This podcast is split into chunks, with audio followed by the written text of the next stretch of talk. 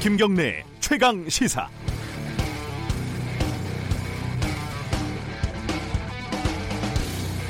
(2017년 12월) 이대 목동병원에서 신세가 4명이 집단 사망한 사건과 관련해 법원이 의료진 전원에게 무죄를 선고했습니다. 규정을 어기고 주사제를 나눠서 사용한 과실은 인정되지만 그것 때문에 신생아들이 사망했다는 인과관계는 증명되지 않았다는 겁니다. 의료진들은 선고를 듣고 환하게 웃으며 감격의 눈물을 흘렸고 의사협회장은 명백한 증거주의에 입각한 판결이라고 환영했습니다. 유족들은 아이들이 죽었는데 아무도 책임지는 사람이 없다고 반발했고 검찰은 항소하기로 했습니다. 같은 공간, 같은 시간에 4명이 한꺼번에 숨졌지만 아무도 책임이 없다는 결론을 어떻게 받아들여야 할까요?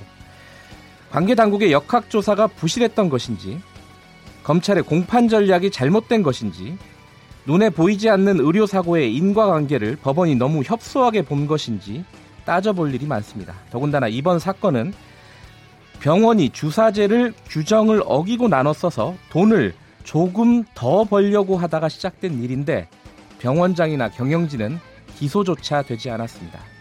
1월 22일 금요일 김경래 최강 시사 시작합니다.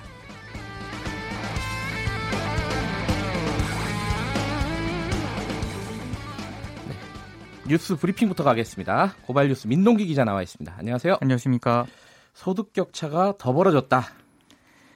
그렇습니다. 통계청이 어제 지난해 4분기 가계 동향 조사 결과를 발표를 했는데요. 네. 전국 2인 이상 가구 가운데 소득 하위 20% 가구의 월 평균 소득이 123만 8천 원인 것으로 나타났습니다. 네. 1년 전보다 17.7% 감소를 했는데요. 2003년 통계 작성 이후 최대 감소폭입니다. 굉장히 크네요, 감소폭이. 그렇습니다. 뭐 정부는 지난해 9월부터 기초연금이 인상이 되고 아동수당도 도입을 했거든요. 나름 노력을 하긴 했는데 네. 아무래도 고용 상황이 부진했던 게 가장 큰 요인으로 분석이 되고 있습니다. 네. 취약계층이 아무래도 직격탄을 맞을 수밖에 없거든요. 그런데다가 고령화도 하위 20% 소득을 끌어내리 내, 끌어내렸던 요인이 된 것으로 보이는데요. 네. 이 하위 20%의 고령 가구 비중이 확대가 됐기 때문에 그만큼 노인 빈곤율도 높아졌다는 그런 네. 얘기입니다.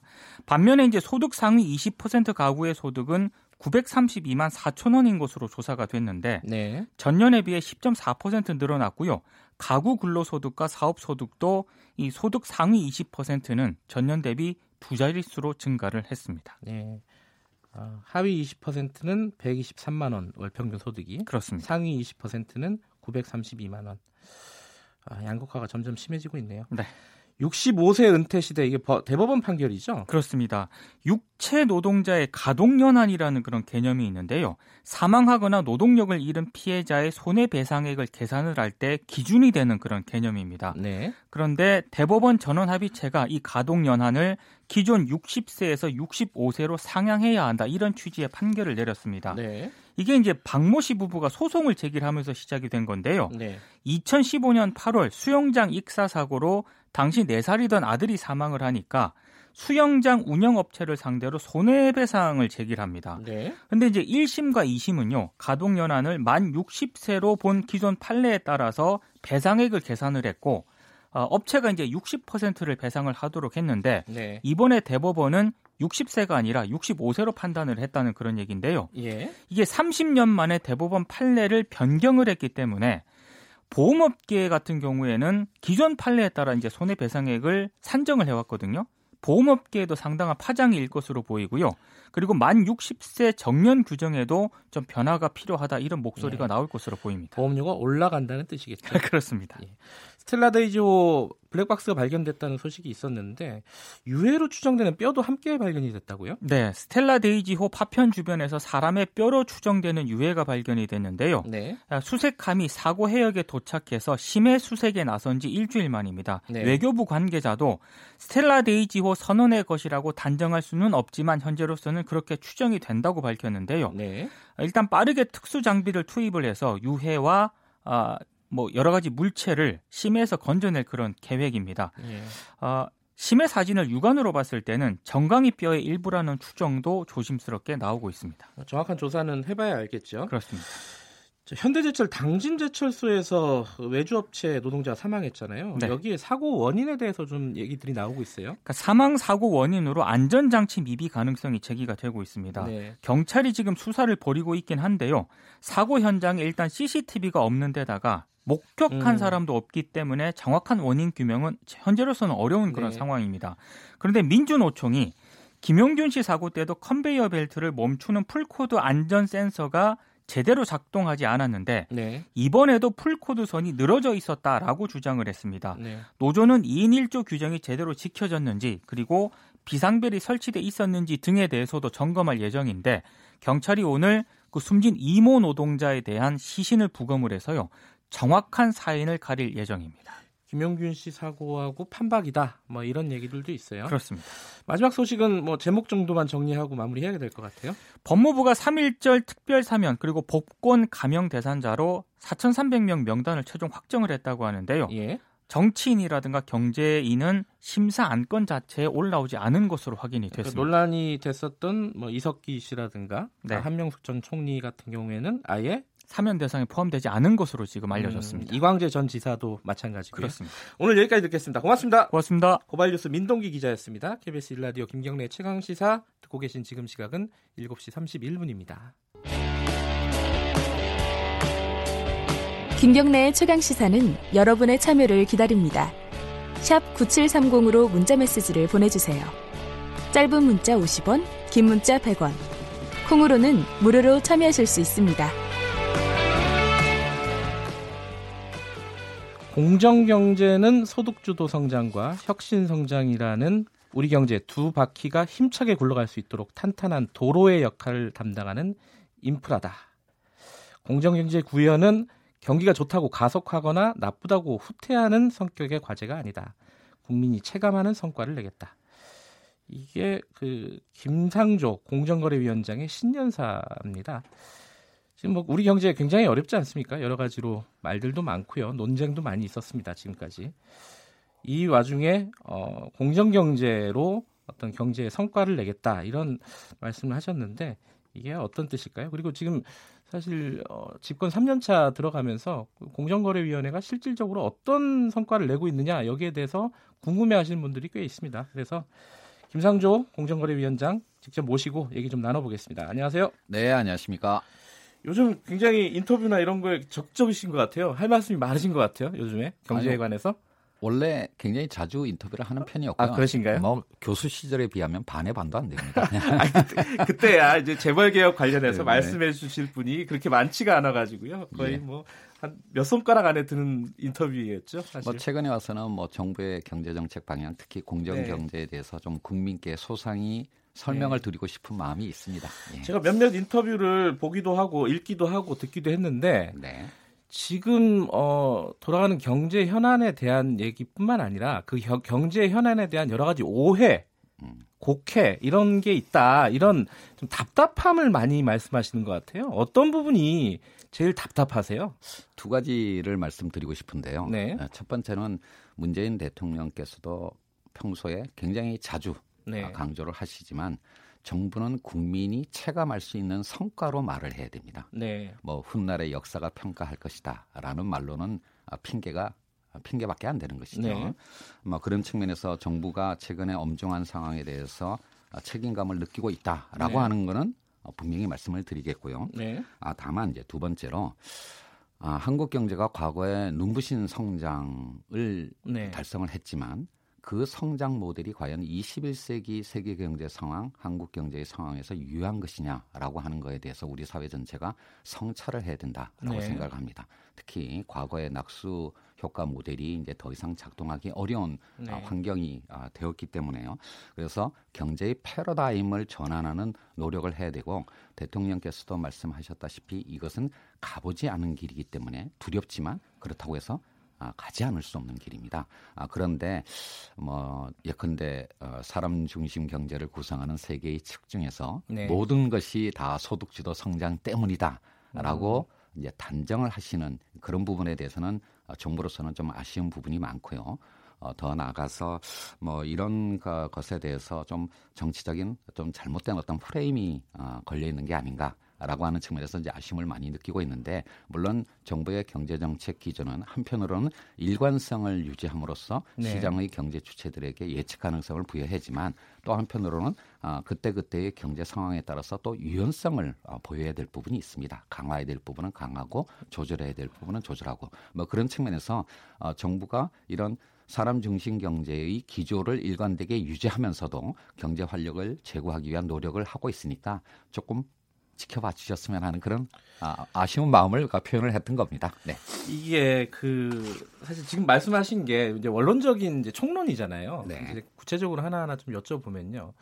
오늘 조간신문가 어제 난 기사죠. 예. 그 분배 상황이 더 악화됐는데 그 네. 악화된 정도가 예.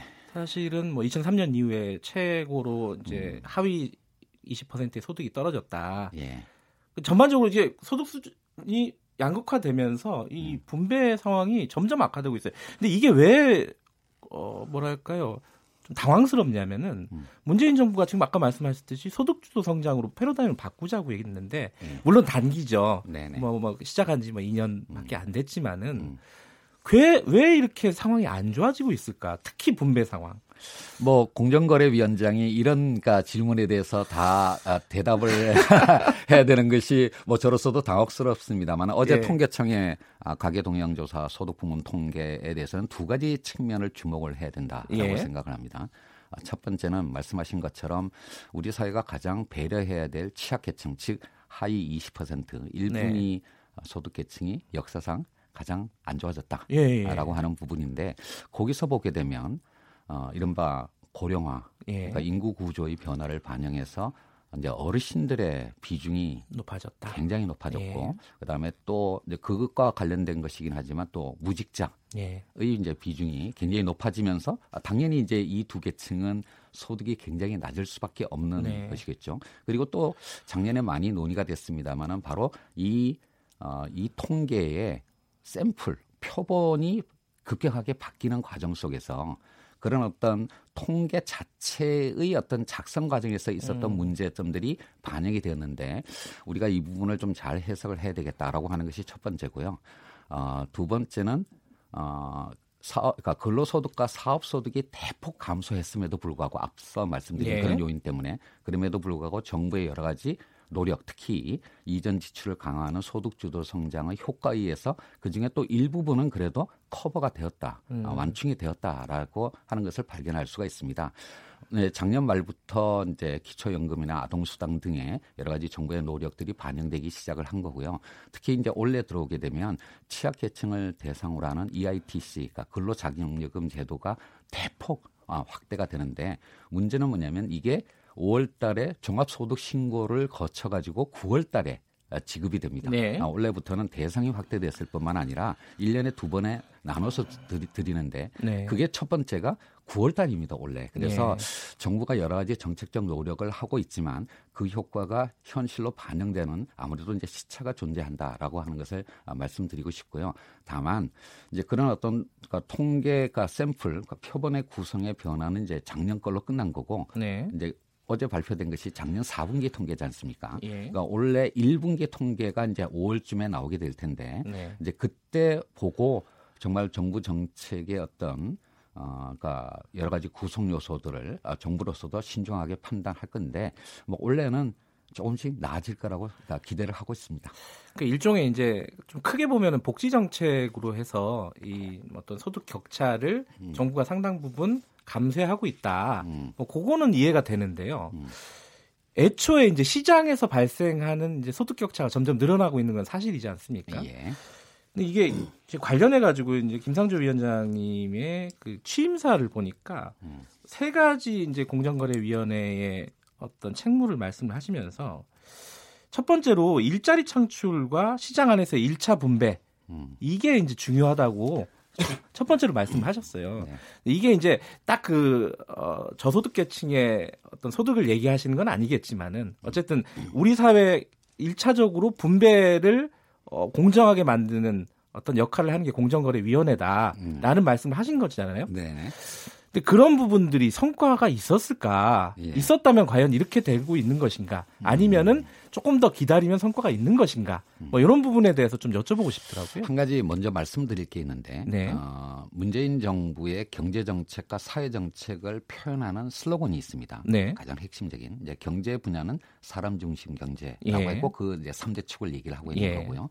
어, 사회 정책은 최근에 와서 어, 혁신적 포용 국가라는 네. 말로 표현하고 있습니다. 네. 그런데 과연 경제 정책과 사회 정책이 이렇게 딱 나눠질 수 있는 걸까요? 음. 뭐 예를 들어서 소득주도 성장만 보더라도 네. 최저임금을 비롯한 직접적인 어떤 현금 소득의 증가 의 정책만 있는 게 아닙니다. 네. 아, 카드 수수료 등등의 통신료 등등의 여러 가지 비용을 줄이는 부분도 있는 거고 세 번째 여러 가지 이전 지출을 통해서 실질 소득을 증가시키는 부분이 있습니다. 예. 즉 우리가 소득주도 성장 정책을 경제 정책으로 이해하고 있지만 네. 그 중에서 본다면 사회 정책, 복지 정책과 결합되어 있는 요소들이 많고요. 예. 아, 따라서 사람 중심 경제와 포용 국가 정책은 사실상 하나로 돌아가고 있다라는 말씀을 먼저 드리겠습니다. 네. 그 다음에 어, 그런 속에서 공정 경제를 이제 담당하고 있는 또는 그 이제 간사부처의 역할을 하고 있는 공정거래위원회의 역할을 네. 본다면 물론 우리 사회가 이제 사회복지 정책, 사회 서비스 정책을 통해서 국민 모두의 어떤 삶의 질을 높이는 것도 중요하지만 사회 정책도 중요하지만 기본적으로 시장에서의 1차 시장 소득, 1차 분배가 제대로 이루어지지 않는다라고 한다면 그 뒤에 2차 분배 복지 정책만으로 이거를 교정하는 데는 한계가 있다라고 하는 것은 모두가 다 알고 있는 예. 사실이고요. 그런 측면에서 경제부처 특히 아, 공정거래위원회는 시장에서의 어떤 공정한 경쟁, 즉 평평한 운동장 위에서 활기차고 혁신적인 공정 경, 그 경쟁이 이루어지도록 환경을 만들므로써 모든 경제 주체가 기본적으로는 시장에서 공정하고 또 정당한 보상을 받을 수 있도록 그런 환경을 만드는 것이 그것이 경제정책 성공의 기본이다라는 점에서 공정경제의 역할을 강조하고 있는 것입니다. 예. 근데 어찌 됐든 이 지금 네, 그, 그, 부분에 관해서 한 가지 말씀만 더 드리면 예. 이제 흔히 이제 공정경제에 관한 말씀을 하시겠지만 재벌 개혁 여러 가지 어떤 이슈들이 있을 수 있지만 네. 제가 공정거래위원장으로 취임한 다음에 강조한 것은 가불관계 이제 해소이기도 한데요. 네. 그 중에서 특히 강조하고 있는 것이 뭐냐면 일감 몰아주기 근절과 불공정 하도급 거래의 문제입니다. 그런데 네. 이것이 단순히 가불관계 문제만은 아닐 겁니다. 아, 이것이 재벌 그룹의 대기업들의 의사결정 구조를 바꿈으로써 총수의 어떤 사익이나 또는 어, 중소기업을 희생하는 대기업만의 어, 이익을 강조하는 그런 의사결정 구조를 벗어나자라는 어떤 차원이고요. 네. 바로 이런 것을 통해서 중견 중소기업이 정당한 보상을 받고 받을 수 있도록 하고 거기서 그, 어, 취업하고 있는 근로자분들이 또 정당한 임금 소득을 받을 수 있는 환경을 만들자라고 하는 측면에서 저는 이 일감 몰아주기 근절과 어, 불공정 하도급 거래 해소가 재벌 개혁 이슈이기도 하면서 동시에 소득 주도 성장을 성공시킬 수 있는 기반이 된다라고 생각을 하는 것이고요. 예. 그런 부분에 관해서 서서히 시장에 어, 비가역적인 후퇴하지 않는 변화는 이미 시작되었다라고 감히 말씀드리고 싶습니다.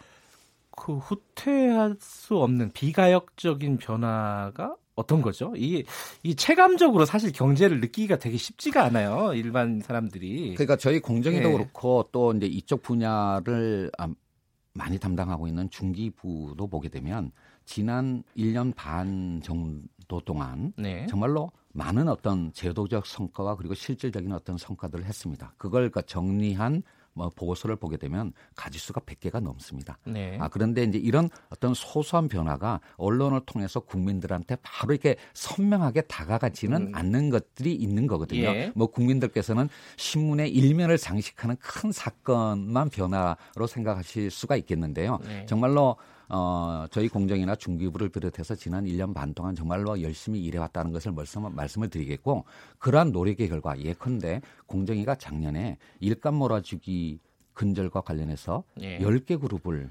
조사를 했습니다. 예. 그리고 이런 어떤 활동들이 계속되면서 각 그룹에서는 아 과거와 같은 그런 일감 몰아주기 관행을 지속하게 되면 더 이상 이게 허용이 되지 않는 사회가 되었다라고 하는 인식의 변화가 이미 있고요. 네. 그런 것들을 반영하는 여러 가지 조치들이 현실로 나타나고 있습니다. 물론 이런 것들이 이제 국민 한 분 한 분에게 소득의 증가로 연결되는 체감되기 위해서는 조금 더 저희들이 노력해야 될 부분이 분명히 있습니다만은 네. 결코 아무런 변화가 없었다거나 과거로 후퇴하는 것은 아니다라고 말씀드리겠습니다. 일단은 그 공정거래위원회에서 제일 국민들에게 내세울 수 있는 성과는 일감 몰아주기 근절에 상당 부분 성과를 나, 보였다 이런 말씀이신 거죠? 뭐 하도급을 비롯한 이제 갑질 근절과 네. 관련해서도 그렇습니다. 근데 아까 지금 말씀하셨잖아요. 이 신문 일면에 나오는 음. 그런 거 말고는 이제 잘 알기가 쉽지 않습니까? 지금 경제 관련해서 신문 일면에 나오는 거는 어, 일자리가 많이 없어졌다. 예. 고용 상황이 좋지 않다. 예. 계속 그런 거예요. 분배 상황이 좋지 않다. 예. 그러니까 신문만 보면은 아 이게 일부 신문만 보면요. 예. 경제가 좀 있으면 망하는 거 아니냐. 음. 뭐 이렇게 어떤 뭐 4차 산업혁명 이런 쪽으로 간다고는 하는데 우리 경제 자체는 지금 지표가 너무 안 좋으니까요. 네. 그런 부분에 대해서는 뭐라고 말씀하시겠어요? 경제 그러니까 지금까지 관료로서. 보면 예. 예, 뭐 특히 이제 그 최저임금 예. 또는 근로시간 단축과 같은 노동 관련 정책이 그러니까 표준적인 임금 고용 계약 속에 들어와 있는 분들에게는 굉장히 긍정적인 어떤 예. 어, 영향을 미치고 그 효과는 이미 나타나고 있습니다. 예. 다만 예. 그 표준적인 임금 고용 계약에 밖에 계신 분들, 네. 특히 이제 자영업자나 또는 어르신들 같은 우리 사회의 취약계층에 이제 영향을 준 것은 맞고요. 그 네. 부분에 관해서는 정부도 책임을 통감하고 있습니다. 아. 여러 가지 보완 대책을 만들고 있고요. 예. 다만 이런 것들이 과연 그러면 한국 경제가 어, 1997년 외환 위기나 2008년 글로벌 금융 위기와 같은 그런 위기 상황에 빠진 거냐? 저는 그건 아니라고 봅니다. 음, 네. 한국 경제는 여러 가지 측면에서 굉장히 탄탄한 어떤 구조를 갖고 있고요. 어, 과거와 같은 그런 경제 구조가 무너지는 형태의 위기를 경험할 가능성은 매우 낮다라고 보는데 네. 다만 우리가 걱정하는 것은 그리고 정부도 이 부분은 정말로 고민하고 있는 부분은 뭐냐면 5년 후, 10년 후 한국 경제 또는 한국 국민들이 먹고 살 수 있는 이른바 경쟁력의 토대가 무엇인가라고 음. 하는 부분에 관해서는 여러 가지 우려가 있고 정부도 여러 가지 고민하면서 대책을 내놓고 있습니다. 이런 예. 것들이 혁신 성장이나 경제 활력 제고로 연결되고 있는 것이죠. 그 지금 말씀드렸듯이 이제 어, 뭐 실제와는 좀 괴 리가 있겠지만 국민들이 체감적으로 굉장히 위기다라고 지금 상황이 좋지 않다라고 느끼면서 어떤 얘기들이 나오면 나오냐면요. 그 장하준 교수 음. 최근에 이제 인터뷰 하신 예. 걸 많이 봐, 봤죠. 예. 거기에 이제 재벌 대타협론이 나옵니다. 이게 예. 사실은 그거랑 저는 연관되는 얘기라고 생각이 들거든요. 예. 우리가 되게 힘든 상황에서 재벌들을 계속 옥죄면은 음. 먹고 사는 길이 점점 막히는 거 아니냐. 음. 재벌들의 어떤 경영권을 보장해 주면서 일정 정도 그 어떤 재벌들이 갖고 있는 것들을 좀 나눠 가지자. 음. 나눠 먹자. 이런 건데 이런 논리에 대해서는 이게 사실 딱 공정거래위원회와 연관이 되잖아요. 어떻게 생각하십니까 이거? 그 장하준 교수는 세계적인 경제학자입니다. 네. 어, 자랑스러운 한국인이고요. 아, 그렇지만 이제 이 점은 조금 감히 말씀드리고 싶은데 네. 어, 장하준 교수가 주로 연구 대상으로 해왔던 나라는 네. 이제 쉽게 말씀드리면 사하라 사막 이남의 네. 아프리카 국가들 즉 굉장히 이제 저배가 저개발국 국가들의 경제 발전 전략이 음. 주된 어떤 연구의 네. 대상이고 그 부분에서는 어, 세계 경제학계가 인정하는 어, 연구 성취를 이뤘습니다. 네. 문제는 뭐냐면 한국 경제는 이미 그 단계를 지나간 나라다. 음. 라는 거고요. 이제 이런 상황 속에서 우리가 6, 70년대에 고도 네. 경제 성장을 달성했던 그 재벌의 어떤 역할을 지금 상황에서도 인정 해야 되느냐라는 문제가 좀 있는 거고요. 네. 그럼에도 불구하고 한국 경제에서 대기업 의 역할이 중요하고 네. 그다음에 그런 신속 과감한 의사 결정을 내리는 리더의 CEO의 역할이 중요하다는 걸 부인하는 사람은 없습니다. 네. 다만 어, 장하준 교수도 조금 이해를 해주셨으면 좋겠는데 한국 경제에서 필요한 대기업 재벌 기업의 역할이 과연 어떻게 달라져야 되는가? 그다음에 그것의 의사 결정을 내리는 CEO 즉 이른바 재벌 총수의 역할이 어떻게 달라져야 되는가라고 음. 하는 거에 대한 좀더 어, 성찰이 있어야 되겠고요. 네. 그거를 통해서 과연 그럼 우리 사회에서 현실 가능한 사회적 제도 개혁의 방향이 무엇이고 그런 부분에 관해서 과연 어, 필요하다면 어르, 어떻게 이룰 것인가라고 하는 부분에 관해서 우리 모두가 토론하고 고민을 해봐야 되지만 그렇게 짧은 인터뷰 문장에서 나오는 방식만으로는 과연 재벌의 역할을 지금 상황에 맞게 변화시키거나 네. 아, 또는 아, 사회적 대타협을 어떻게 이룰 건가에 대해서는 아직까지는 빈 구석이 너무 많다라는 것이 제 음. 솔직한 심정입니다. 좀... 아, 그런 측면에서 본다면 네. 공정위가 하고자 하는 정책의 방향은 분명합니다. 아, 그것은 뭐냐면 장하정 교수가 우려하는 것처럼 공정위의 정책 방향이 재벌을 해체하는 게 절대 아닙니다. 저는 재벌 해체라는 말을 쓴 적도 없습니다. 또 하나는 뭐냐면 재벌 개혁이라고 하는 것이 어, 출총제 부활이나 순환 출자 금지나 금산 분리와 가, 가, 금산 분리의 강화와 같은 우리가 통상 알고 있는 그런 사정 규제 성격의 입법만으로 되는 것은 아니고요. 오히려 네. 그런 방식으로 재벌 개혁을 추진하게 되면 실패 첩경이다라고 저는 네. 생각하기 네. 때문에 재벌 개혁도 정말 예측 가능하고 지속 가능한 방식으로 가져가야 된다라는 것이 저와 공정위와 문재인 정부의 생각입니다. 따라서 장하준 교수의 그런 우려는 또 예. 저희가 공정이나 문재인 정부의 어떤 재벌 개혁 정책에 대한 과도한 우려가 예. 섞여 있다고 저는 생각을 합니다. 제가 이럴 줄 알았는데요. 시간이 너무 빨리 가고 있어요. 그래가지고 좀 구체적인 질문 몇 네. 가지 드릴 수밖에 없을 것 같은데 지금 말씀하신 그 재벌 개혁 방안이라든가 방향이라든가 이런 것들을 사실 볼 수 있는 가장 중요한 것 중에 하나가 공정거래법 개정안 이런 것이지 않습니까? 예. 지금 국회에 제출이 돼 있어요. 네. 핵심이 뭔지 간단하게 말씀해 주시는데 네. 이게 지금 국회가 공전 중이지 않습니까? 네. 이게 어떻게 어 뭐랄까 국회에서 통과시킬 수 있도록 노력하고 계신지 이것도 같이 좀 말씀해 주세요. 첫째, 공정거래법은 재벌 개혁법이 아닙니다. 아 그래요? 예. 그러니까 공정거래법은 시장의 경쟁 질서를 유지 제고하는 네. 기본법이고요. 네. 따라서 이번에 정부 개정안은 물론 재벌 시책과 관련된 내용도 담고 있지만 네. 그 이외에 다른 중요한 내용들도 많습니다. 그리고 그 중에서는 한국 경제의 현대화를 위해서 재개가 필요로 하는 부분도 많습니다. 네. 아, 그런 측면에서 이 정부 개정안 전체 내용을 좀 균형 있게 봐주셨으면 좋겠다라는 것이고요. 그다음에 제가 그리고 저희 직원들이 네.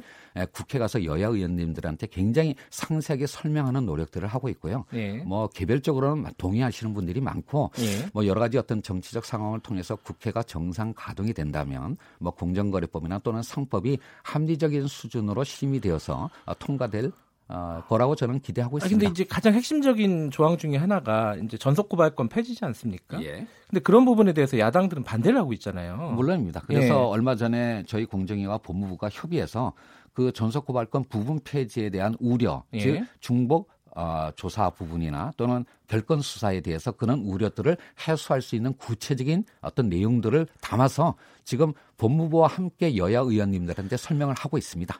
근데 이제 잘 아시다시피 국회가 그렇게 합리적으로 지금 설득이 되는 구조가 아니라고 저는 봐요. 예. 그러면은 이, 이 이제 공정거래법 그리고 아까 상법 상법도 음. 마찬가지인데 이런 핵심적인 거를 아예 이제 fast track으로 가자. 음. 이 설득을 할 수 있는 시간적인 여유도 많지도 않다. 음. 어, 이런 움직임도 있습니다. 지금 실제로 그죠? 정치권에서.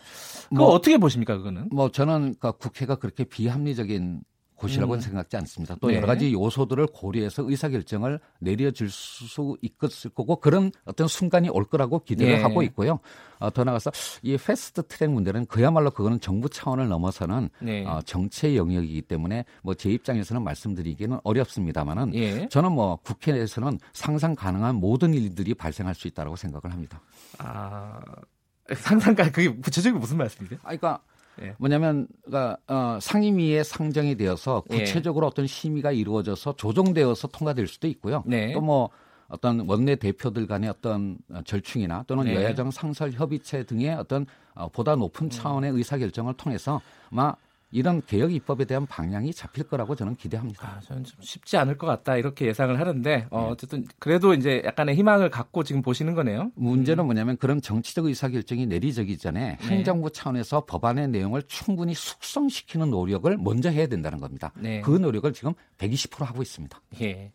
그, 아, 시간이 없지만 요거는 한 말씀만 들어볼게요. 그, 유한 킴벌리 관련해 가지고 음. 내부 고발이 있었습니다. 그 지금 고발 당하셨죠? 지금 김상조 네, 위원장님. 네. 이거 어떻게 얘기하실 수 그 있어요? 유한 킴벌리 사건은 leniency 자진 신고 사건이었습니다. 예. 아, 저희들이 그 현행 법령 하에서 엄정하게 처리를 한 거고요. 뭐 이와 관련해서는 헌재나 뭐 검찰이나 또는 권익위에 대해서 저희들이 이미 충실히 소명을 하고 있습니다. 더 나가서 공정위가 국민으로부터 신뢰받는 기관으로 거듭나기 위해서 내부 혁신 노력을 끊임없이 하고 있고요. 뭐 정부 어, 부처 중에서 최초로 어, 이른바 로비스트 규정, 외부인 접촉 음. 규정 등을 통해서 내부 혁신 노력도 열심히 하고 있다라는 말씀을 드리겠습니다.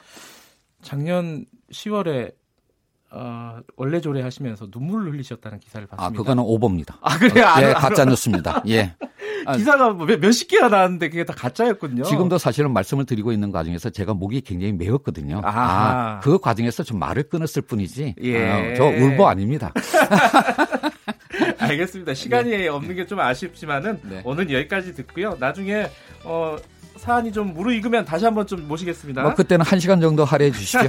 알겠습니다. 고맙습니다. 네, 감사합니다. 공정거래위원장 김상조 위원장이었고요. 잠시 2부에서는 최고의 정치 준비되어 있습니다. 잠시 후에 뵙겠습니다.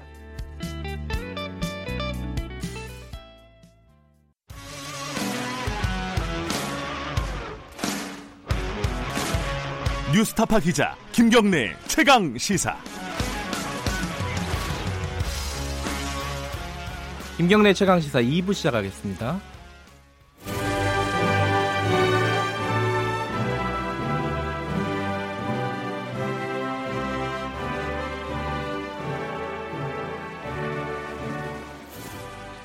매주 금요일 전국의 가장 뜨거운 현안을 여야 의원 두 분과 이야기 나눠보는 시간입니다. 최고의 정치.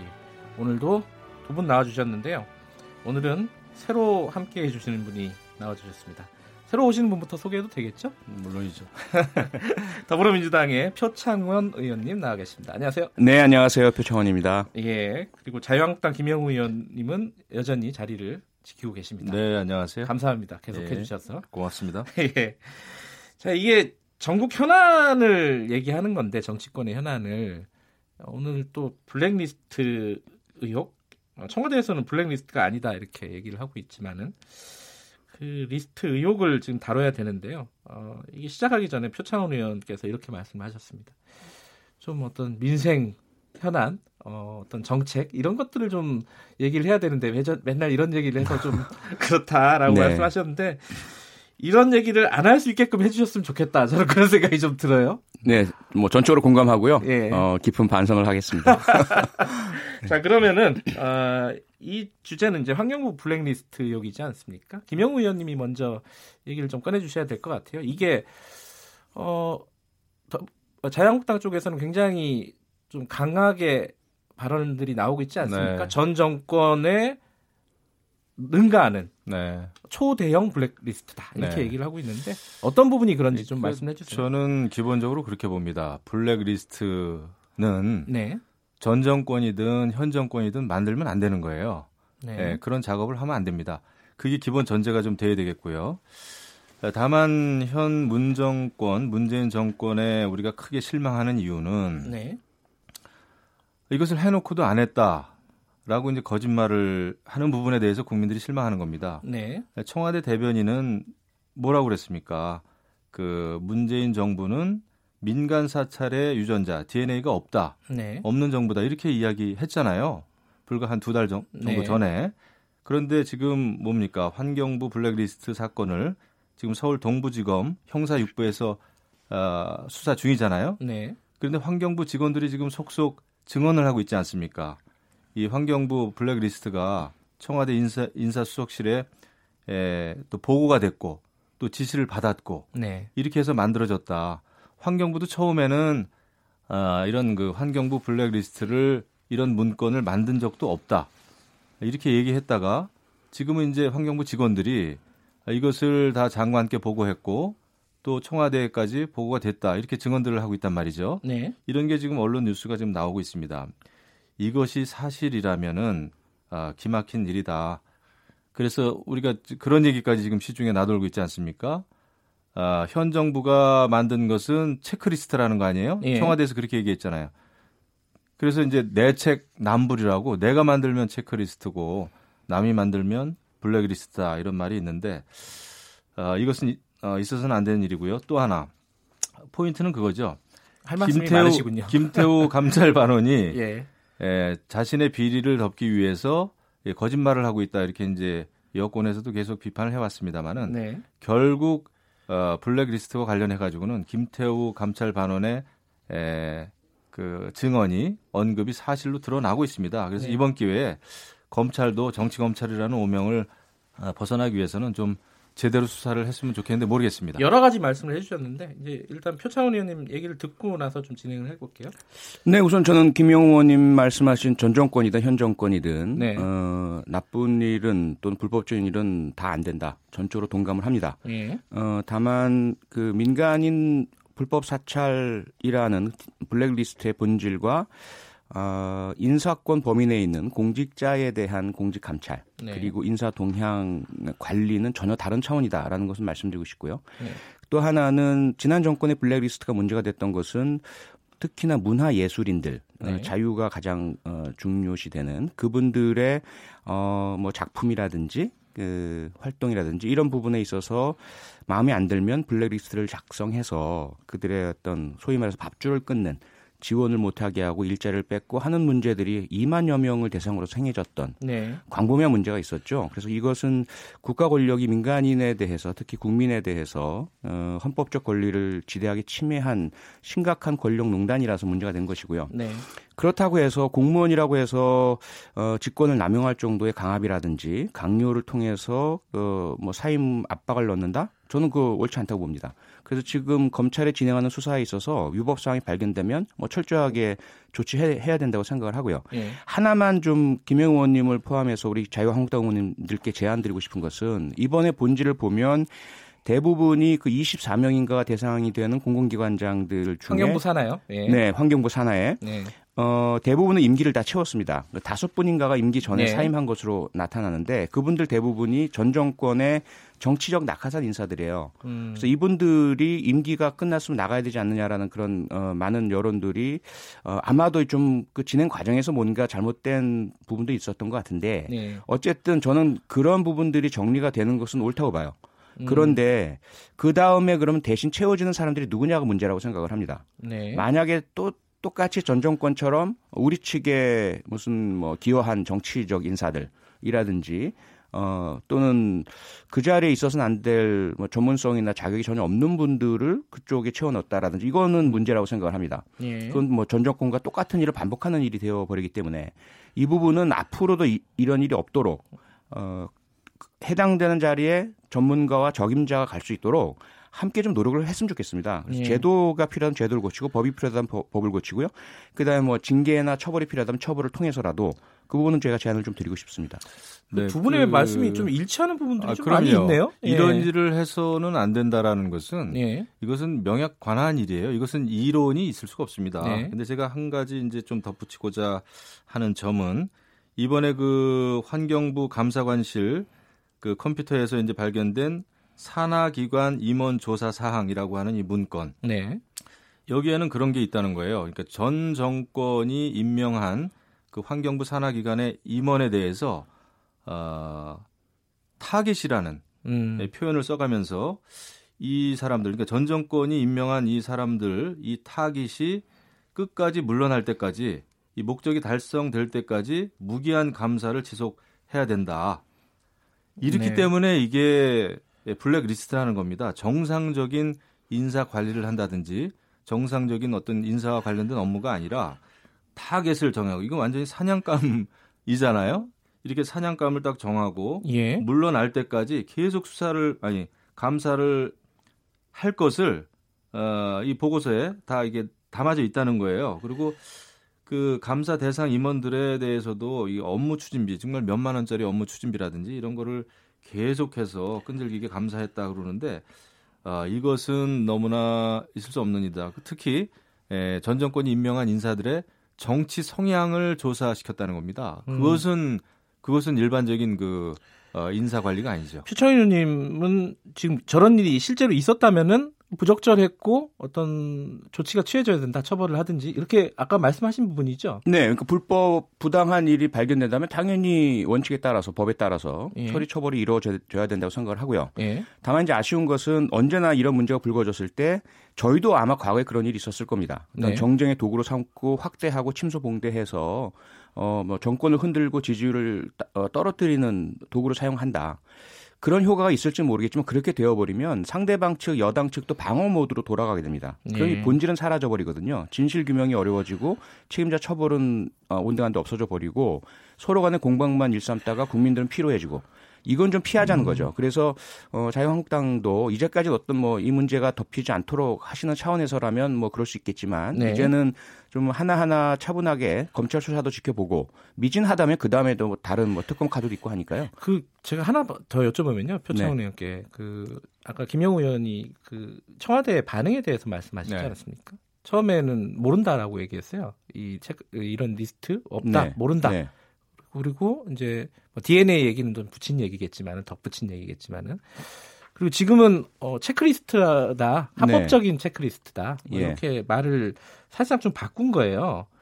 이 부분은 어떻게 보십니까? 그래서 일단은 좀 종합적으로 사실관계를 따져봐야 되겠지만 네. 제가 지금 파악한 바로는 네. 우선은 처음에 제기됐던 문제는 민정수석실입니다. 그렇죠. 예, 김태우 네. 전 감찰관도 그렇고요. 그래서 네. 민정수석실에서 주도하거나 어, 혹은 지시해서 이루어진 일이다라는 식으로 얘기를 했지만 민정수석실에서는 전혀 이 사안은 알지도 못했고 보고받은 바도 없다. 이것은 사실이에요. 지금까지는 전혀 민정수석실 네. 인사수석실로 간 거죠. 이거는. 네, 그렇죠. 그러니까 그그 음. 그 이후에 이제 인사수석실과 관련된 문건이 또는 보고 자료가 확인이 되었다라는 이야기가 검찰에서 나오는 건데 네. 그게 어느 정도이며 아래에서 위로 간 건지 위에서 아래로 간 건지 음. 누가 만들어서 어떻게 이루어진 건지는 아직 다 파악이 되지 않은 상태입니다. 네. 그래서 지금 청와대라는 것을 한 덩어리로 보고 민정수석실에서 한 이야기와 인사수석실의 한 이야기가 어, 한, 하나의 몸체에서 서로 다른 이야기를 했다. 이렇게 접근하면 좀 안 된다고 생각을 하고요. 네. 어, 우선 그 청와대에서 이야기한 민간인에 대한 불법 사찰은 DNA 자체가 없다라는 것은 아직까지는 사실로 어, 확인되고 있어요. 음. 그 공직 관리 차원에서 전 정권 인사들을 어, 예를 들어 이제 좀 환경 같은 경우에도 전혀 정책 기조가 다르지 않습니까? 네. 그런데 전 정권 인사들이 특히 정치 성향을 많이 띈 분들이 있을 경우에 현 정권의 환경 정책 집행이 잘 안 될 거 아니겠어요? 예. 그런 차원에서 이루어진 것이라면 사실 만약에 불법적 요소가 없다면 어 사실 뭐 그것이 공직 기관 관리나 인사 관리 원칙에 맞다고도 볼 수 있겠죠.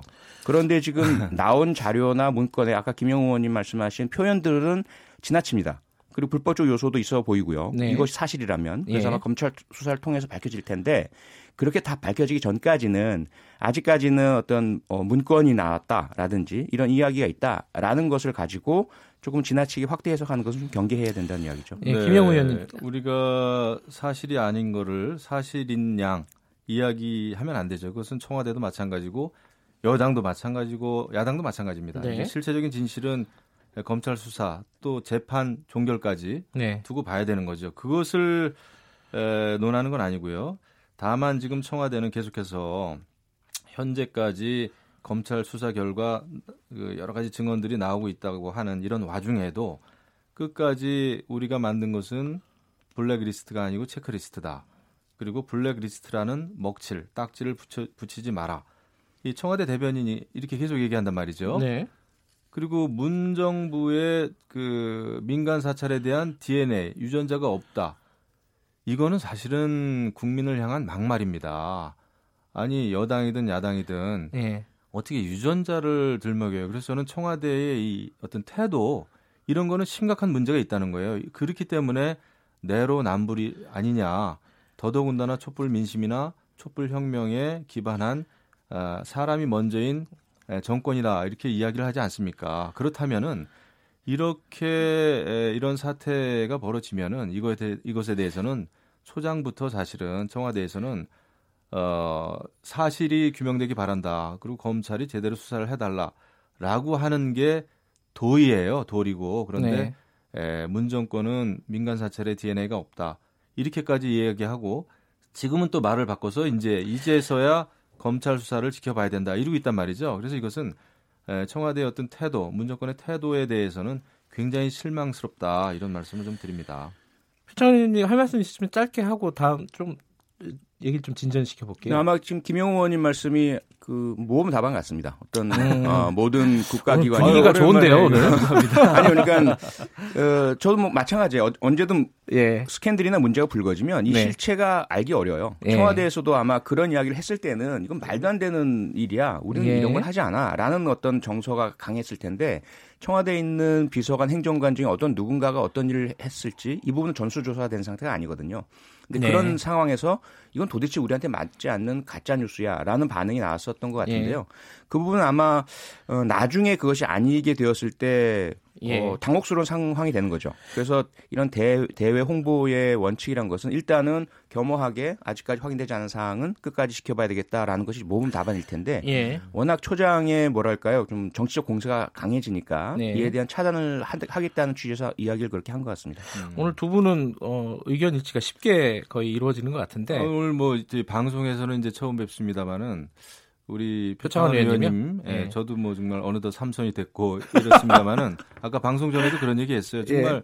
좋은 정치 한번 해봐야 되는 거 아닌가. 아 갑자기 예. 왜 서로 간에 또 칭찬하시는 분위기로? 아니 저희 아니, 저희가 사실 또 동갑입니다. 아 그러세요? 네, 아, 갑자인데 또 주제와 관련 없는 얘기를 또 아, 국민들이 원하는 정치를 하기 위해서 노력을 좀 해야 되잖아요. 알겠습니다. 이런 말씀 드린 거죠. 뭐. 그 특검 가자는 주장은 어 요거는 지금 검찰 수사 중이잖아요. 예. 어, 여당에서는 검찰 수사를 지켜보자는 건데 특검을 가자 이거 계속 가시는 건가요? 뭐 원칙적으로야 예. 특검이라고 하는 것은 그 일선 검찰의 검찰 수사가 제대로 되지 않을 예. 경우에 예. 또는 제대로 검찰 수사가 진행되기 어려운 조건, 네. 예를 들면 청와대가 직접적으로 관여가 돼 있다든지 예. 이런 경우에 이제 특검을 주장하게 되죠. 예. 근데 지금 벌써부터 이제 사실은 청와대 민정수석실 또 인사수석실 이렇게 연루가 됐다면 네. 특검 필요한 게 아니냐라는 목소리가 이제 야당에서는 강하게 지금 나오고 있죠. 음, 실제로 왜냐하면 예.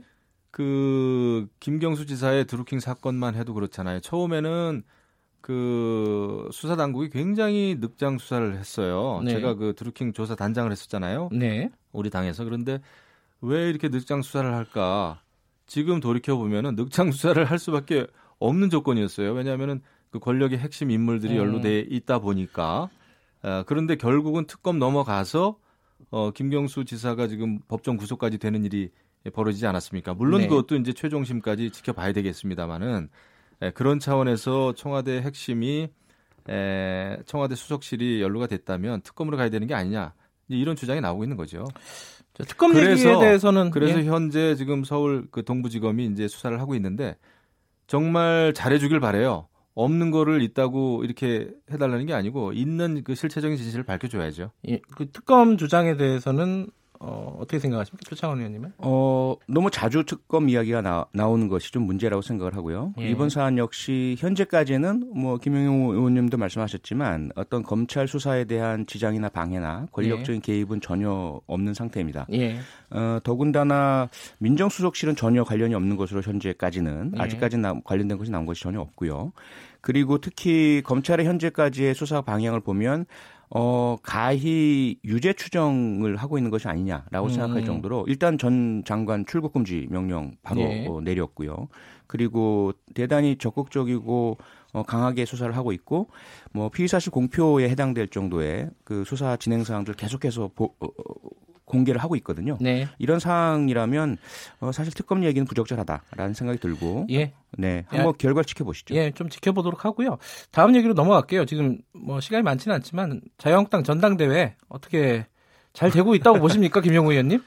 그 저도 이제 과거에 전당대회 출마도 했었어요, 제 재선 때. 예. 근데 이제 전당대회라고 하면 다양한 목소리가 이제 그 분출돼 나오는 그 예. 과정입니다. 그리고 새로운 지도부가 탄생된다고 하는 것은 정말 그 산고의 진통이죠. 산고죠, 산고. 네.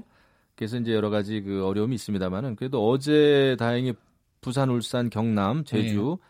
그 합동 연설이요? 네, 합동 연설회가 네. 있었는데 에, 얼마 전까지 있었던 야유나 고성이나 아, 이런 것이 어제는 그래도 좀 잦아들었다 그래요. 네. 어, 좋은 현상이고 아무튼 새, 새로운 지도부를 구성하기 위한 몸부림이다 이렇게 생각을 하고 국민들이 원하는 정치, 국민들이 원하는 컨벤션을 해야 되겠죠. 예. 표창원 의원님은 사실 이제 남해당 얘기긴 하지만은 예. 정치인으로서 남해당 네. 이 관전평을 좀 하신다면 어떻습니까? 자유한국당의 지금 전당대회 분위기라든가.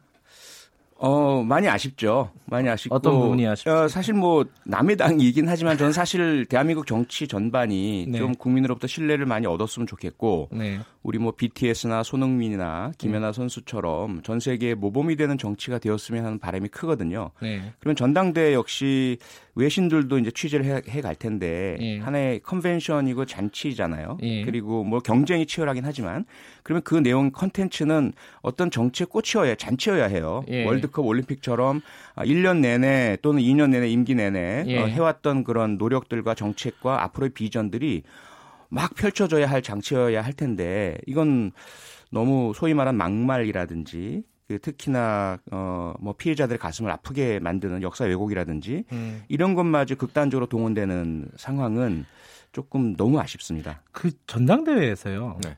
결국 지금 어 사람들이 언론에서도 마찬가지고 계속 얘기를 하고 있는 게 박근혜 전 대통령에 대한 입장들이 가장 이렇게 핵심 어떤 의제로 떠오르고 있어요. 그렇죠.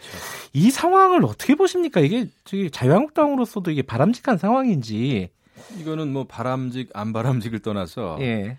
그 현역 대통령이 현직에 있을 때 그 헌재 판결에 의해서 탄핵을 당하지 않았습니까? 네. 정말 전례 없던 일이잖아요. 우리 네. 그 현대사에서 예.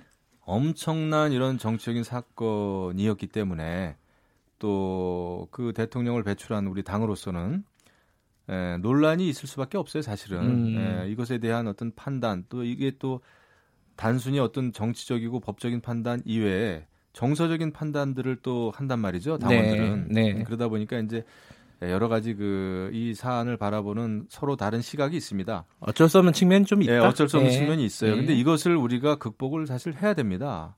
예, 결국 헌재 판단은 헌재 판결은 이미 내려진 판결이고 예. 이것을 현실적으로 뭐 뒤집을 수 있는 어, 현실적인 수단과 방법도 없습니다. 솔직히 말씀드려서 네. 이제는 역사적인 판단만이 역사적인 평가만이 남았겠죠. 근데 우리 당으로서도 이것을 극복을 하고 이제 미래 비전을 가지고 어 이제 미래 비전을 가지고 경쟁하는 게 옳다. 그리고 네. 어, 모든 당내의 다양한 그 생각들을 하나로 녹여내는 그것이 이제 새로운 지도부가 해야 될 리더십입니다. 네. 아, 그렇게 봐야 되겠죠. 근데 이제 아니 뭐 할 얘기는 많지만은 뭐 하세요. 너무 길어서 저 근데 이 전당대회에서요 문재인 대통령 탄핵 얘기가 나왔단 말이에요. 공식적인 석상에서요.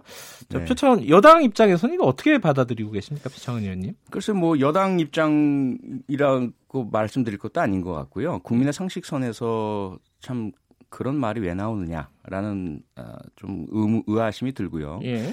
사실은 뭐 김영우 의원님도 계시지만 탄핵 이후에 새누리당에서 어 뭐 소장파 탄핵 찬성파 의원들이 갈라져 나오셔서 바른정당을 만들었을 때 네. 사실은 그 바른정당이 끝까지 버텨내서 보수의 혁신을 이뤘어야 합니다. 그런데 현실적 어려움 앞에서 지지율이 오르지 않고 하다 보니까 다시 복당을 하시면서 네. 이 박근혜 전 대통령과 탄핵 문제에 대한 정리가 안 된 거예요.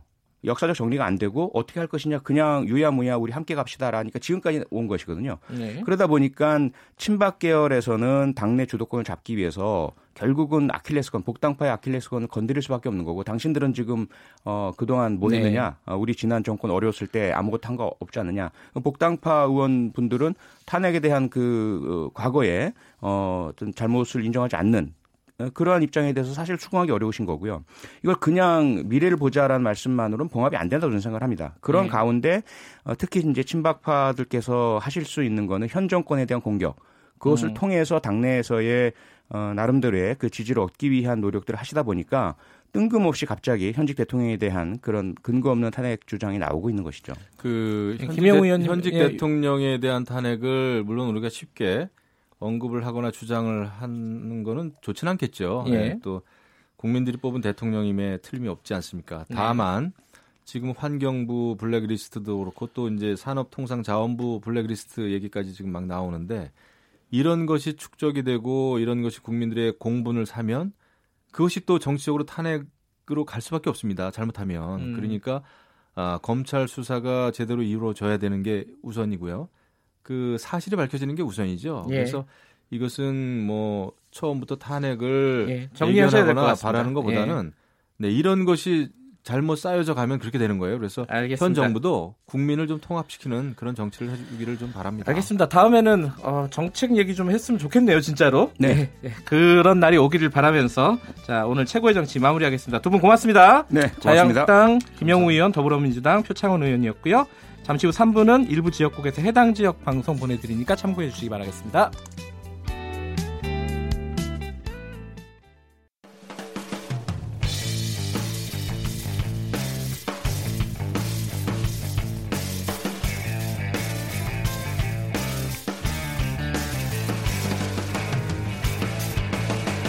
김경래의 최강 시사.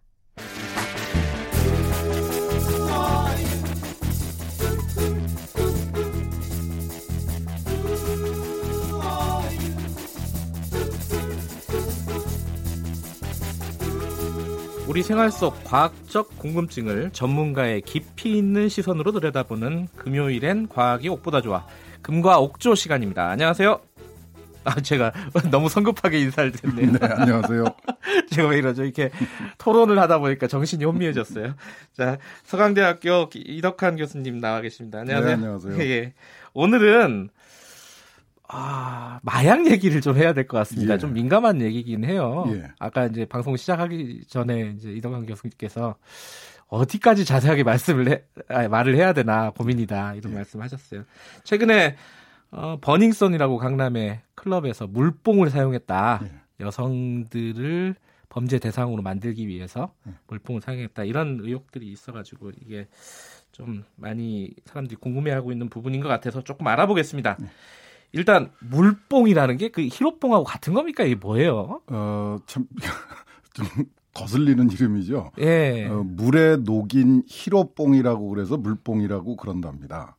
근데 히로뽕하고는 아, 히로뽕을 녹인 거예요? 아, 히로뽕하고는 상관이 없는 거고. 아 그래요 또? 네, GHB라고 어, 하는 화학 물질인데. GHB. 그, 예, 예. 이거 뭐 감마 하이드록시 부타논산 뭐 이렇게 예. 부르는 건데 어, 굉장히 간단한 화학 물질이고요. 예. 사실은 우리 뇌에서도 아주 극미량이지만은 만들어지고 있는 화학 물질입니다. 와, 우리 내 자체적으로. 예, 예 그러니까 아. 자연에 존재하는 물질이고요. 어, 대부분은 그 생산 공정을 말씀드릴 수는 없고, 예, 예. 그러니까 자연에 존재하는 것도 있고, 어, 그 석유화학 제품으로 만들더라도 그렇게 어렵지 않은, 아. 그러니까 굉장히 비교적 쉽게 만들 수 있는 물질이고, 어, 사실은 그 마취제, 예예. 예. 치료제 이런 용도로 사용하던 의약품이었습니다. 아, 지금은 아, 사용 안 하고요? 아, 지금도 쓰는 일부 씁니다. 아, 그래요? 어, 그런데 이게 이제 시중에 잘못 흘러나와 가지고 이 마약으로 사용되고 있는 건데 이게 아주 고약한 부분이 있습니다. 대부분의 마약은 이제 먹거나 호, 흡입을 하거나 네. 아니면 이제 피하 주사를 예. 하거든요. 근데 그러면 사용자가 의식적으로 하게 됩니다. 예. 아, 내가 마약을 먹는구나 하는 거를 알 수 있는데 이 물뽕이라고 하는 GHB는 아무 맛도 없고 냄새도 없고 뭐 아무 흔적이 없어요. 그래서 음. 상대방이 저한테 제가 의식하지 못하는 사이에 저한테 그거를 어, 섭취를 하도록 만들 수가 있다는 거예요. 그냥 물이나 술에다가 타가지고 예. 마시게 하면은 어, 사용자가 이 무의식 중에 그걸 마시고 예. 또 이게 아주 고약한 것이 마시면 한 10분 15분 내에 효과가 나타나는데 아주 아주 극적인 효과가 나타나요. 아, 그래요? 그러니까 환각 현상도 나타나고 수면 효과도 나타나고 하여튼 그 고약한 효과가 굉장히 빨리 나타나고 그 다음에 또 사용자가 그, 그 잠에 빠져버린 사이에 일어난 일을 기억을 못하는 음흠. 그리고 나서 또 깨어나고 나면은 금방 또 몸에서 사라져 버리는 아무 네. 흔적도 남기지 않고 네. 그래서 하여튼 범죄자들의 입장에서는 정말 그 매력적인 교체 표현이 이상한데 네. 하여튼 되게 매, 그 유혹을 느낄 수밖에 예. 없는 그런 물질이에요. 범죄 악용되기가 굉장히 용이한. 예. 예. 그런데 이게 물뽕이라는 게 그러니까 아까 GHB라고 하셨잖아요. 예. 그 병원에서도 사용을 한다고 하셨고요. 예. 이게 시중에 이렇게 유통되는 거는 그럼 병원에서 흘러나오는 건가요? 어디서 흘러나오는 건지는 제가 아무리 찾아도 확인을 못 하겠어요. 음. 이런 정보는 잘 흘러다니지는 않는데 예. 이게 이제 그 옛날부터 있었던 물질이죠. 근데 음. 이게 그 국제적으로 문제가 된 거는 2001년에 네. 어, 여러 나라에서 문제가 되니까 이제 유엔 이 마약 관리는 전 세계의 모든 나라가 다 하고 있습니다. 네. 모든 나라가 골치를 앓고 있는 문제인데 유엔에서 이 GHB를 이 마약류로 예. 향정신성 물질로 지정을 지정을 해서 전 세계적으로 이거를 그 관리를 해야 된다라는 네. 발표를 했고 우리나라도 2001년부터 그 마약류에 포함을 시켜서 관리를 하고 음. 있습니다. 근데 이제 최근에 그 어느 술집에서의 사건으로 예. 사회에 아주 확대가 된 거죠. 이게 그 우리나라 병원에서 나왔다라는 아마 그런 근거는 아직은 없는 것 같고요. 예. 이게 주로 불법으로 수입된 그러니까 예. 밀 반입된 뭐, 예. 예. 그 마약의 밀반입은 음. 굉장히 심각한 문제고 우리 정부가 예. 굉장히 잘하고 있습니다. 예. 그뭐 언론에서 자주 보시겠지만은 관세청이나 뭐 예. 경찰이 마약 단속에 아주 적극적이고 그, 그 성과를 잘 거두고 있어요. 그래서 예. 우리나라가 비교적 미국이나 유럽이나 또는 남미의 다른 나라들에 비하면은 어, 굉장히 성과가 좋습니다. 네. 그래서 우리는 마약 청정국으로 알려져 있습니다. 네. 그런데도 불구하고 이런 그 사고들이 그 좀 자주 일어나고 있는 게 참 안타까운 일이죠.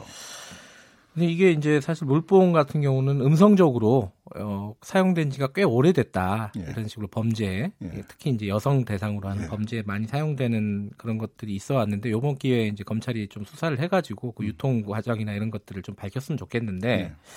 근데 이 뭐 요번에 화제가 된 GHB 그러니까 이른바 물뽕 말고도 음성적으로 지금 사용되고 있는 그런 마약류 굉장히 많습니다. 예. 그 마약류라고 우리가 부르는데 이게 예. 마약류 관리에 관한 법률이 있습니다. 예.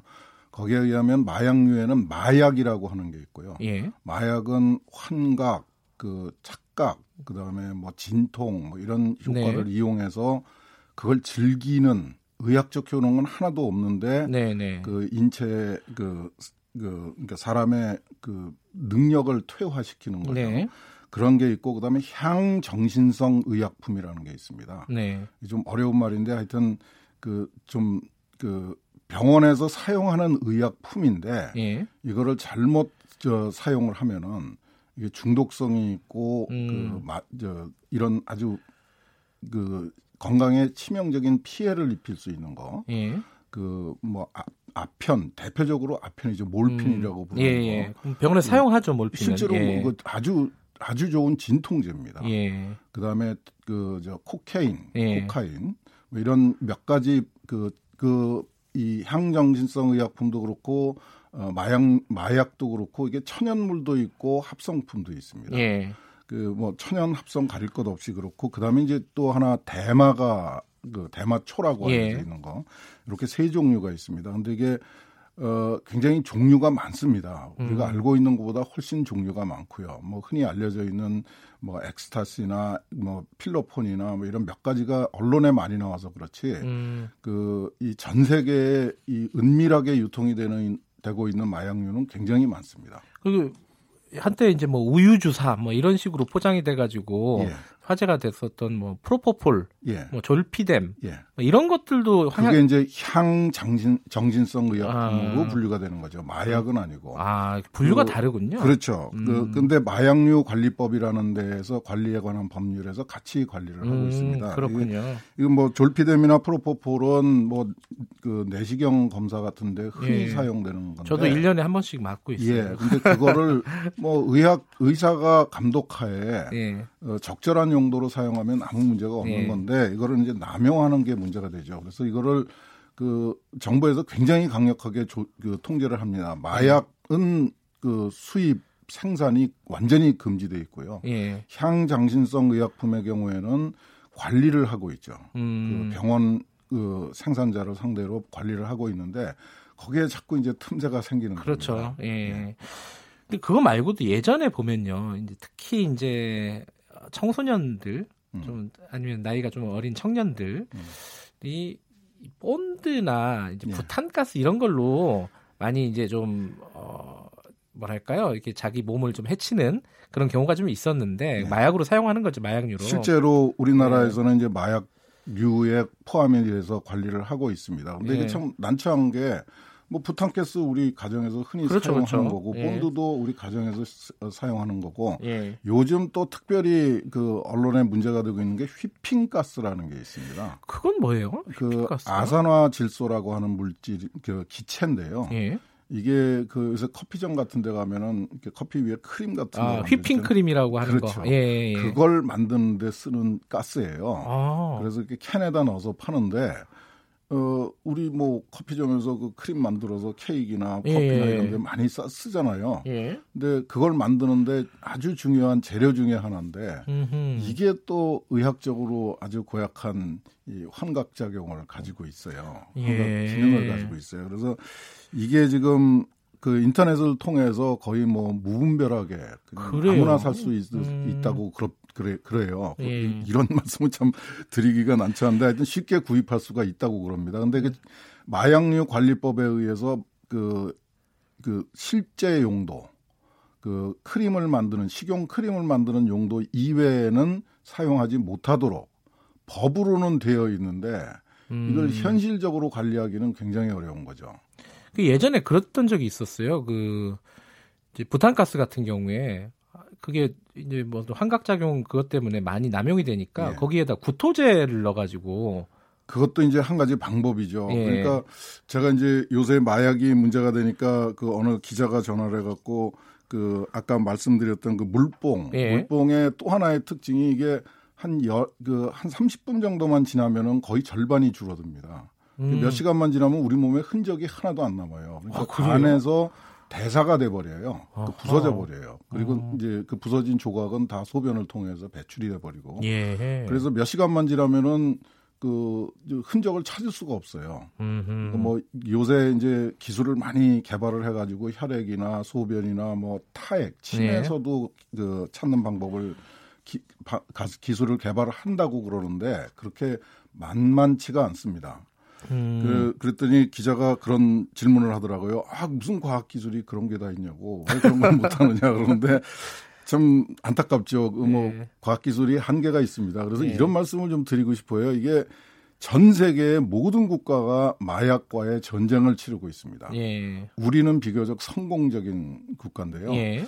어, 이게 그 마약을 직접적으로 관리하는 거는 반드시 필요하지만 그게 100% 완벽한 방법은 될 수가 음, 없죠. 음, 그래서 네. 이 저 젊은 사람들이 이 마약의 유혹을 느낄 필요가 없을 정도로 좀 즐겁고 행복한 사회를 만들고 그 너무 너무 본질적인 말씀을 하시는 거예요. 네, 근데 그쪽으로의 예. 노력도 병행이 돼야 아, 됩니다. 예. 우리 젊은 사람들이 요즘 걱정하고 있는 거, 우리 예. 젊은 사람들을 괴롭히고 있는 부분을 해소시켜주는 사회적 음. 노력이 이 마약을 그냥 규제 위주로 관리 예. 위주로 그 노력하는 것보다 음. 오히려 훨씬 더 긍정적이고 바람직할 수가 있다. 음. 그래서 우리 사회의 행복도를 노린, 높이는 노력을 병행해야지 이 마약 관리가 가능한 거지. 예. 그쪽은 아무 노력도 안 하고 그 그 마약의 유입 루트, 생산 루트만 쫓아다니면서 관리하겠다는 거는 음. 비현실적입니다. 한계가 있다. 네, 전 세계의 이런, 모든 나라에서 예. 확인된 사실입니다. 근데 이게 이게 마약 얘기가 나오면은 이 얘기가 항상 꼬리표로 붙어요. 뭐냐면은 대마초 합법화 예. 논쟁이 있지 않습니까? 예. 일반적으로 그런 어떤 어, 사, 어, 사람들이 통념이 있어요. 대마초는 담배보다 중독성이 덜하다. 혹은 뭐 부작용이 덜하다. 그렇기 때문에 뭐 허용해도 되는 거 아니냐? 막 이런 어떤 사회 통념이 일부 있는데 음. 이런 거는 과학적으로서는 어떻게 생각하십니까? 어 이게 참 난처한 문제죠. 이거는 예. 과학적으로 판단하는 문제가 아니고요. 예. 이 대마초가 문제가 되는 거는 지금 말씀하신 그런 인체 피해가 담배보다 적, 덜, 어, 어, 덜하다 이런 예. 주장도 이제 근거가 되지만은 예. 실제로 그 대마초 규제를 하지 않는 예. 전혀 규제를 하지 않는 나라는 캐나다하고 남아프리카 공화국 네. 어, 정도고요. 그다음에는 불법으로 규정은 해놨지만은 적극적으로 단속을 음. 하지 않는 나라가 훨씬 더 많습니다. 네. 근데 그 그러니까 좀 사회적으로 경각심을 일으키면서도 그 규제를 적극적인 규제를 안 하는 나라가 꽤 많은데 네. 미국도 그 중에 하나고 네. 유럽의 대부분의 나라가 그렇고 근데 이유가 뭔가 하면 아까 그 말씀하신 그런 건강에 피해가 적다는 게 아니고 이 대마 대마라고 그러니까 잘 그 와닿지 않으실 텐데 그 삼배를 만드는 삼입니다. 예, 예. 그러니까 그거를 그 섬유로 쓰기 위해서 또는 로프를 만들고 하여튼 산업적으로 그 용도가 굉장히 많은 네. 식물입니다. 우리나라에도 자라고요. 제가 그 저 자라던 곳에서는 길, 길가에도 그 이 대마가 흔히 자랐습니다.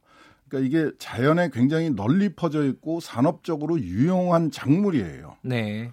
그것 때문에 적극적인 관리가 굉장히 어렵습니다. 아, 어차피 그러니까, 키워야 되는 예, 거니까요. 그러니까 우리도 예. 지금 삼배가 굉장히 중요한 그 전통 그 직물 아닙니까? 네. 그 우리나라도 지금 삼배를 재, 재배를 하고 생산을 하고 있습니다. 네. 근데 또 다른 법에서는 대마를 그 산물 키우는 거는 불법입니다. 음. 그러니까 이 충돌을 하는 거죠. 네. 현실하고 전통하고 예. 이 충돌을 하는 거죠.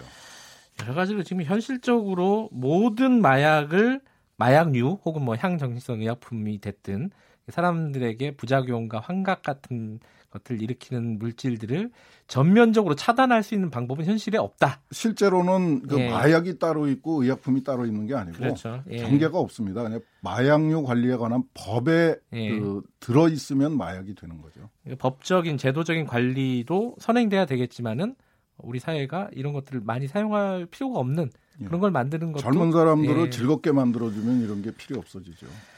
알겠습니다. 이 물뽕을 어, 기화로 해서 이 마약 관련해서 전반적으로 얘기를 나눠봤는데 결국 어, 원점으로 돌아가는 것 같습니다. 우리 사회를 조금 더 밝고 어, 그런 사회를 만드는 게 훨씬 더 중요하지 그게 않을까? 우리 꿈이죠. 예. 네. 오늘 여기까지 듣겠습니다. 고맙습니다. 예, 감사합니다. 이덕환 서강대 화학과 교수님이었고요. KBS 일라디오 김경래 최강 시사 듣고 계신 지금 시각은 8시 46분입니다.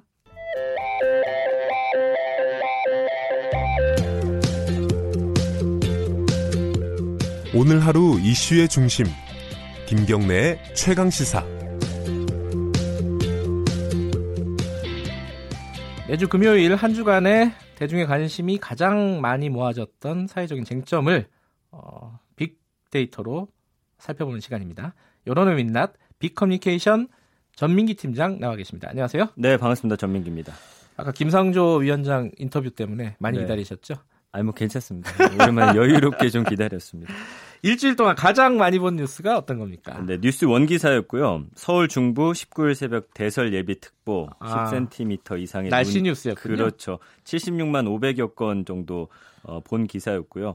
근데 참 신기한 게 눈 오면 네. 이 연관어로 사실은 뭐 출근길이라든지 아침 이런 단어가 많이 쓰고 부정적인 감성어가 상당히 높게 나타나거든요. 예. 근데 오랜만에 눈이 와서 그런지 좀 반가워하는 분들이 아. 꽤 많았고 전날 예보가 되다 보니까 다들 또 대중교통 많이 이용하시면서 음. 이 찻길이 뻥뻥 뚫리는 거에 대해서 그 아, 오랜만에 오히려. 긍정 감성어가 올라와서 조금 특이하게 제가 지켜봤던 사연이기도 합니다. 근데 실제로 서울에는 눈이 많이 안 왔어요, 그죠? 많이 안 왔죠. 예.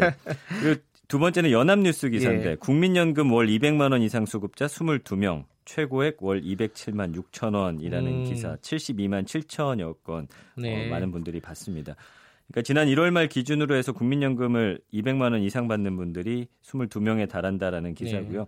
1988년에 국민연금 제도가 처음 시행됐는데 2018년 1월에 30년 만에 월 200만 원 이상 수급자가 뭐 처음으로 탄생하고서 1년 만이다. 음. 이런 기사에 또 관심들이 많았습니다. 그러니까 국민연금이라는 키워드에 늘 관심이 많으신 것 같아요. 많죠. 네, 예. 내가 낸 만큼 돌려받을 수 있는지가 사실은 예. 가장 쟁점 사항인 것 같고요. 예. 근데 이제 이 기사가 끝 맺기는 하지만 많은 수급자가 여전히 월 50만 원 미만에 머물러 있어서 네. 최소한의 생계조차 유지하기 어려울 정도로 적다 이렇게 하면서 글을 끝냈거든요. 네, 국민연금 네. 설계에 대해서는 여러 가지 쟁점들이 있으니까 네. 앞으로 계속 아마 논의가 될 겁니다. 네. 사건 사고 기사가 관심이 있었던 게 있었네요. 예, 국민일보 기사였고요. 66만 4천여 명이 본 기사고 네. 죽었으면 버려. 이 여고생 집단 성폭행 후 의문의 문자 끝내 숨져 좀 안타까운 소식이었죠. 예. 그러니까 고등학생 여성에게 술을 먹여서 성폭행하고 방치해서 숨지게 한 10대들이 1심에서 징역 5년을 선고받았는데 이 성폭행 혐의만 유죄로 인정되고 치사 혐의는 무죄를 음. 받았어요. 그러다 보니까 한 지인이 이거를 국민청원 게시판에 올렸거든요. 예, 그 피해 숨진 그 여학생의 친구라고 친구죠. 하더라고요. 예. 예. 그래서 이런 범죄 저지르고도 편히 살아가는 범죄자들을 가만 볼 수가 없다. 강력한 음. 처벌 부탁한다.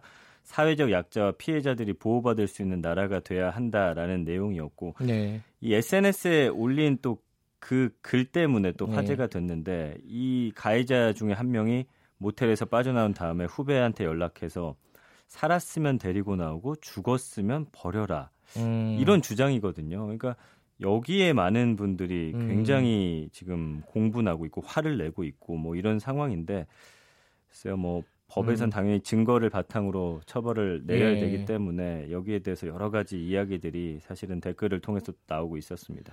그러니까 수사가 제대로 됐는지도 좀 궁금한 부분이 있고요. 그렇죠. 그 2심 판결이 어떻게 날지도 좀 지켜봐야 될 것 같아요. 네.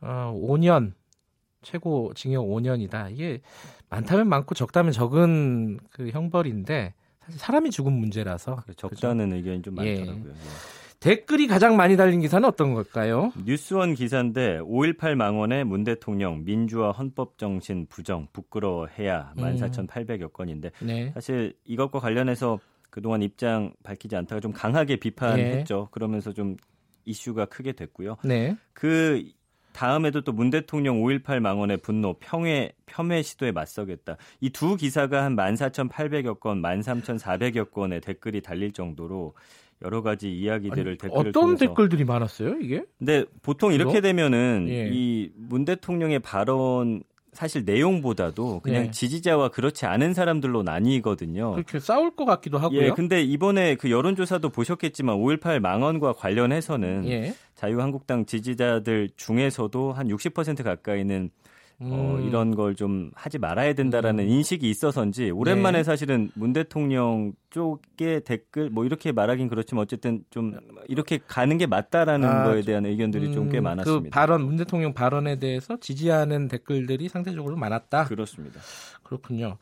다음 주가 아, 굉장히 그 데이터 분석하는 분들도 아마 바쁜 한 주가 될것 네, 같아요. 네, 맞습니다. 예. 여러 가지 이벤트가 있습니다. 이제 뭐 작게는 자유한국당 있고 크게는 북미 회담도 있고요. 네. 자, 이, 이게 어, 사안이 관심들이 많나요? 데이터상으로 어떨까요? 근데 일단 순위에서는 조금 밀려 있는 게 제가 분석해 보니까 사안이 좀 오랫동안 다뤄지고 관심이 좀 분산되는 아, 측면이 그렇군요. 있죠. 뉴스 기사도 워낙 다양하게 쏟아지다 보니까 네. 그래도 이제 자유한국당 전당대회 관련 기사가 한 36만여 명이 검색하고 댓글이 한 5천여 개 달린 기사가 있습니다. 네. 이데일리 기사고 한층 차분해진 한국당 연설회 논란의 김준교도 사과. 음흠. 뭐 사실 김준교라는 이름이 일주일 내내 빅데이터 상에서도 좀 많이 언급이 그러니까 됐고 몰랐던 분들도 많이 알게 됐을 그렇죠. 것 같아요. 예, 그 공식적으로 사과했고. 예. 그래서 사실은 박근혜라는 단어를 뺀채 정견이 발표됐다라는 게 좀 화제가 됐는데 음. 사실 김준교 청년 최고위원 후보의 이 공식적인 사과에도 불구하고 어제 또 그 한성교 위원의 발언 때문에 예. 또 이게 다시 잠잠해지다가 다시 좀 불이 붙는 그런 모양새입니다. 2월 27일이니까 또 겹쳐 있어요. 그 북미 정상회담과. 그렇죠. 예. 예. 그 북미 정상회담도 사실은 관심이 많으세요. 그래서 예. 이번엔 사실은 어떤 의제라든지 이런 것보다 그 네. 주변 사안들에 대해서 많은 분들이 더 관심 많이 갖습니다. 또 네. 어떤 음식들이 나오는지 또 어디에서 묵는지 이런 사안들을 굉장히 궁금해 하시더라고요. 다음 주가 기대도 되고 걱정도 네. 됩니다. 예. 뭐 방송하는 사람 입장에서는 그렇죠. 예. 예. 자 SNS에서 가장 화제가 된 뉴스는 어떤 거죠? 학교서 텐트 치고 번호표 받고 한 대학 수강 신청 기간에 요새 벌어지는 컴퓨터로 일. 하지 않나요? 그래서 이게 화제가 됐습니다. 아. 5,300여 건 좀 퍼날라졌고 예. 서울 성북구에 이제 한성대학교라는 대학교가 있는데 네. 학생들이 수강 신청 위해서 노숙하고 있는 사진이 SNS에 엄청 떠돌아다니고 있습니다. 허허. 그러니까 지난 18일 페이스북에 한성대학교 대신 말해드려요 페이지에 이 수강 신청 위해서 학교 복도 바닥에 텐트 치고 노숙하는 그런 사진이 올라왔는데 말씀해주신 대로 요새는 다 인터넷으로 하는데 왜 그런지 네. 봤더니 이 디자인 대학 복수 전공자의 경우에는 서버 증축이 어렵다는 이유로 학교에서 음. 서면으로만 수강 신청을 받는다고 합니다. 아, 이건 너무 행정 편의적인데. 예. 그래서 예. 이제 학교 노숙 풍경이 생겨났는데 이게 사실은 저희 때는 다 서면으로 했었는데 굉장히 젊은 예. 사람들 사이에서는 이례적인 일이라고 하면서 예. 뭐 세상에 이런 일이처럼 SNS에 아, 사진이 좀 떠돌아다니고 저 있습니다. 대학 다닐 때는 이랬었는데 예, 요새는 그렇죠. 아닐 것 같은데 참 안타깝네요 이거는. 맞습니다. 그 다음으로 많이 퍼날라진 뉴스는요? 3040 독거남들 혼밥 눈치 보이고 육체적 외로움 해소 못해라는 기사인데 한 4,500여 건 정도 퍼날라졌어요. 3040 남성들이 진선미 장관, 맞아요. 여, 성가족부 장관을 만난 그 기사죠? 그렇습니다. 예. 그러니까 여기서 이제 나온 그런 의견들, 뭐 예. 혼밥하는 게 쉽지 않고 그 다음에 육체적 정신적 외로움이 있다 이런 이야기들이 좀 쏟아져 나오면서 네. 이게 이제 결국에는 우리나라 사회 구조적 문제하고 연결 짓는 그런 기사였거든요. 네. 근데 뭐 역시나 원론적인 그런 해결책이 아, 나옵니다. 사회적 네트워크를 좀 형성해야 된다. 사실 청년으로서의 고민들도 많이 얘기를 했을 텐데 네. 기사 네. 제목이 이렇게 육체적 외로움 해소 막 이래가지고 약간 자극적이죠. 예, 우스꽝스럽게 돼버린 경우가 좀 맞습니다, 있는 것 같아요. 이거 고민들을 다른 뭐 취업 문제 이런 고민도 많이 얘기했더라고요. 그러니까 일반적으로 뽑아내면 또 사람들이 안 보니까 참 여러 가지 딜레마가 있는 것 같아요. 고민입니다, 진짜로. 예, 예. 이게 이 육체적 외로움 해소 못해 이게 그렇게 또 욕먹을 일인가 그리고 그걸 네. 또 제목으로 뽑을 일인가. 그러니까요. 아, 뭐 여러 가지로 좀 안타깝습니다. 자, 오늘은 여기까지 듣겠습니다. 다음 주 바쁜 한 주가 될 것 같습니다. 네, 고맙습니다. 고맙습니다. 예, 여론의 민낯 빅커뮤니케이션 전민기 팀장이었습니다. 2월 20일 금요일 KBS 일라디오 김경래 최강 시사 오늘은 여기까지입니다. 저는 뉴스타파 기자 김경래였고요. 한 주 잘 마무리하시고요. 편안한 주말 보내시기 바라겠습니다. 저는 다음 주 월요일 아침 7시 25분 다시 돌아오겠습니다. 감사합니다.